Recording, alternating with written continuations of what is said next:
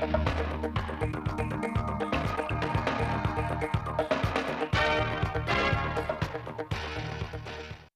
kính chào quý vị và các bạn đến với bản tin thời sự 16 giờ thứ ba ngày 2 tháng 8 năm 2022 của Đài Phát thanh và Truyền hình Thanh Hóa. Sáng nay phát biểu tại hội nghị triển khai quyết định kiểm tra đối với Ban Thường vụ huyện ủy Nông Cống, đồng chí Nguyễn Ngọc Tiến, Ủy viên Ban Thường vụ, Trưởng ban Nội chính tỉnh ủy, Phó trưởng Ban Thường trực Ban chỉ đạo phòng chống tham nhũng tiêu cực tỉnh đã nêu bật vị trí, vai trò, ý nghĩa của công tác phòng chống tham nhũng tiêu cực, lãng phí trong công tác xây dựng Đảng, đồng thời quán triệt mục đích yêu cầu của cuộc kiểm tra.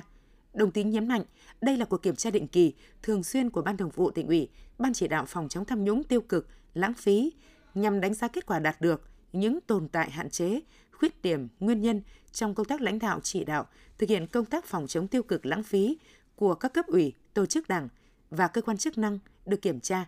Qua đó, kịp thời phát hiện, chấn chỉnh những thiếu sót khuyết điểm, nâng cao hiệu quả công tác phòng ngừa tham nhũng tiêu cực lãng phí. Tại hội nghị, các thành viên đoàn kiểm tra của Ban Thường vụ tỉnh ủy đã cho ý kiến và báo cáo việc lãnh đạo chỉ đạo và thực hiện công tác phòng chống tham nhũng tiêu cực lãng phí của huyện ủy Nông Cống. Hội nghị cũng đã thống nhất phương pháp, cách làm và thời gian kiểm tra theo hướng khoa học và hiệu quả nhất.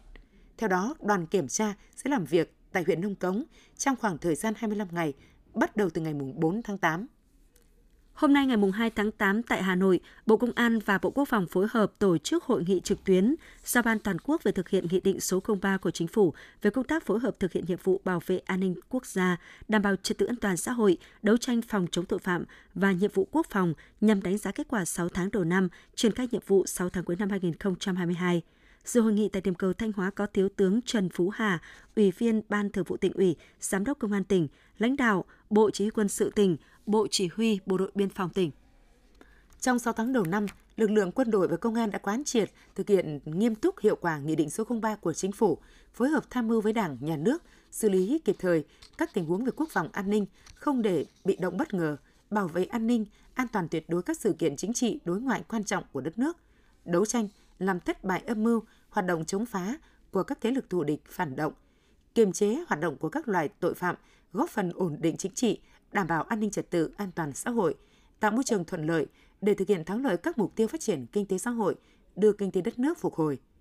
Trong 6 tháng cuối năm, hai bộ Công an và Quốc phòng sẽ tập trung giả soát, bổ sung kế hoạch sẵn sàng chiến đấu, các phương án bảo vệ các mục tiêu quan trọng, các sự kiện chính trị, văn hóa đối ngoại của đất nước,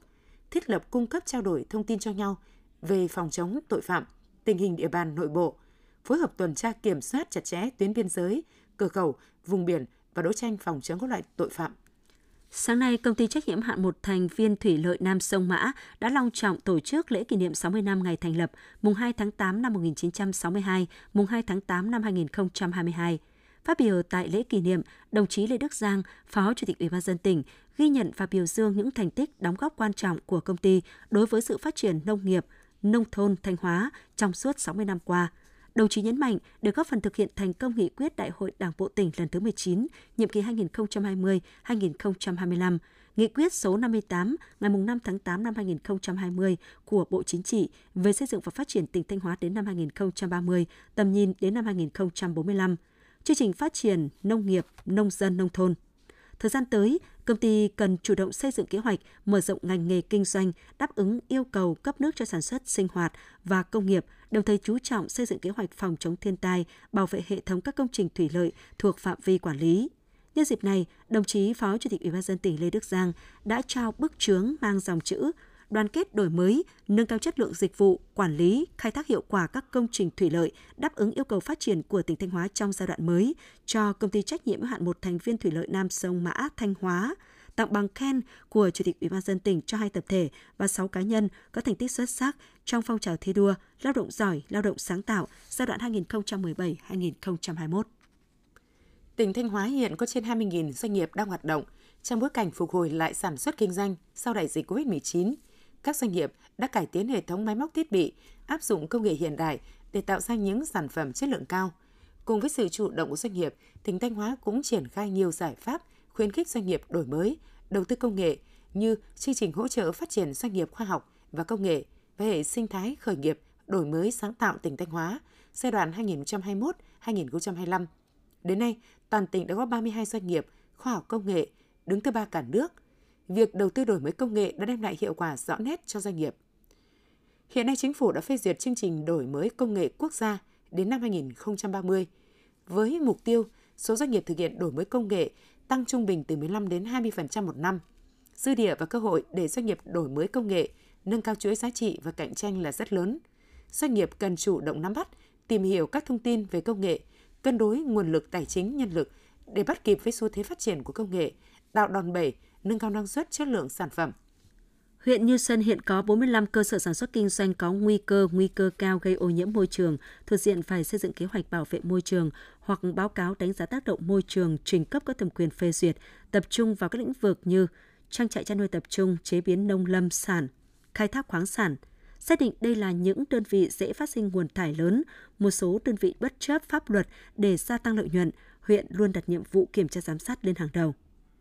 Riêng 6 tháng đầu năm 2022, các ngành chức năng của huyện đã kiểm tra việc chấp hành pháp luật về tài nguyên môi trường trên địa bàn tất cả 16 xã thị trấn và một số đơn vị sản xuất kinh doanh. Thông qua công tác kiểm tra giám sát và tin báo của người dân, các ngành chức năng đã lập biên bản vi phạm hai trường hợp. Đặc biệt, tháng 4 vừa qua, sau khi phát hiện công ty trách nhiệm hữu hạn Khánh Nam có hành vi xả thải làm ô nhiễm môi trường, huyện đã làm việc và lập biên bản xử phạt vi phạm hành chính 50 triệu đồng và đình chỉ hoạt động của công ty.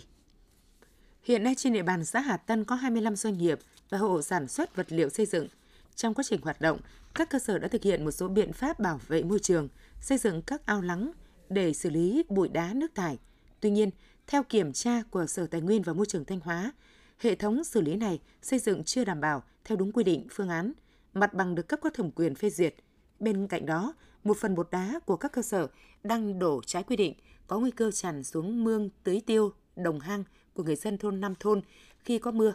Mới đây, Sở Tài nguyên Môi trường Thanh Hóa đã tiến hành xử phạt vi phạm hành chính 6 cơ sở với tổng số tiền 39 triệu đồng. Sau khi chỉ rõ những vi phạm về môi trường, hiện nay các công ty này đã và đang tiếp tục đầu tư xây dựng hệ thống rãnh thoát nước, bể chứa bột đá, không để tràn ra ngoài. Để giải quyết dứt điểm tình trạng ô nhiễm môi trường từ hoạt động của các cơ sở sản xuất vật liệu xây dựng tại thôn Nam Thôn, ngành chức năng Ủy ban dân huyện Hà Trung, xã Hà Tân đã có công văn yêu cầu các đơn vị này cần nhanh chóng có giải pháp khắc phục ô nhiễm môi trường trong thời gian hết tháng 10 năm 2022. Tiếp theo là một số thông tin trong nước đáng chú ý. Hôm nay ngày 2 tháng 8, Đại tướng Tô Lâm, Bộ trưởng Bộ Công an đã ký quyết định thăng cấp bậc hàm đối với ba cán bộ chiến sĩ đội cảnh sát phòng cháy chữa cháy và cứu nạn cứu hộ. Công an quận Cầu Giấy, Hà Nội đã dũng cảm hy sinh khi đang làm nhiệm vụ. Bộ trưởng Bộ Công an quyết định thăng cấp bậc hàm từ trung tá lên thượng tá đối với đồng chí Đặng Anh Quân, đội trưởng, thăng cấp bậc hàm từ trung úy lên thượng úy đối với đồng chí Đỗ Đức Việt và thăng cấp bậc hàm từ binh nhì lên hạ sĩ đối với đồng chí Nguyễn Đình Phúc, chiến sĩ nghĩa vụ. Bộ Tài chính vừa ban hành thông tư 44 có hiệu lực thi hành kể từ ngày 5 tháng 9 năm 2022, quy định quản lý và sử dụng kinh phí chi thường xuyên thực hiện chính sách chế độ ưu đãi người có công với cách mạng, thân nhân của người có công với cách mạng và người trực tiếp tham gia kháng chiến do ngành lao động thương binh xã hội quản lý.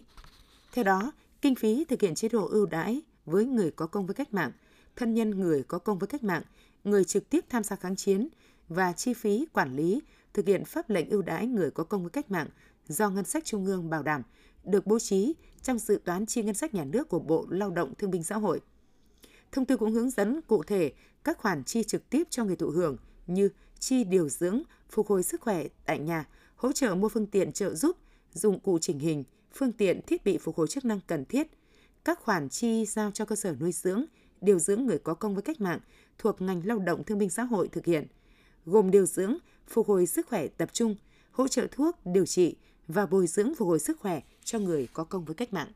Mới đây, đội quản lý thị trường số 11 của Quản lý thị trường Hà Nội vừa kiểm tra đại lý chuyên phân phối các nguyên liệu dùng để pha chế trà sữa trên địa bàn phường Phú Lãm, quận Hà Đông. Các sản phẩm của đại lý này đều do công ty trách nhiệm hạn Minh Hạnh Foods có địa chỉ tại thôn Bình Phú, xã Phú Yên, huyện Yên Mỹ, tỉnh Hưng Yên phân phối, có hóa đơn chứng từ và bản tự công bố về chất lượng sản phẩm. Tại thời điểm kiểm tra, cơ quan quản lý thị trường đã lấy 7 mẫu hàng hóa có tại kho hàng và gửi Viện Kiểm nghiệm An toàn vệ sinh thực phẩm quốc gia. Kết quả, tất cả các sản phẩm lấy mẫu đều có chỉ tiêu về chất bảo quản không đúng so với quy định và với bản tự công bố về chất lượng của doanh nghiệp. Sau khi có kết quả kiểm nghiệm, đại lý này đã bị xử phạt 48 triệu đồng vì hành vi buôn bán thực phẩm không đúng với tiêu chuẩn công bố, đồng thời phải thu hồi và tiêu hủy toàn bộ sản phẩm thuộc các lô hàng sản xuất bị phát hiện vi phạm. Thông tin vừa rồi cũng đã kết thúc bản tin thời sự 16 giờ của Đài Phát thanh và Truyền hình Thanh Hóa. Xin kính chào và hẹn gặp lại quý vị và các bạn trong bản tin tiếp theo.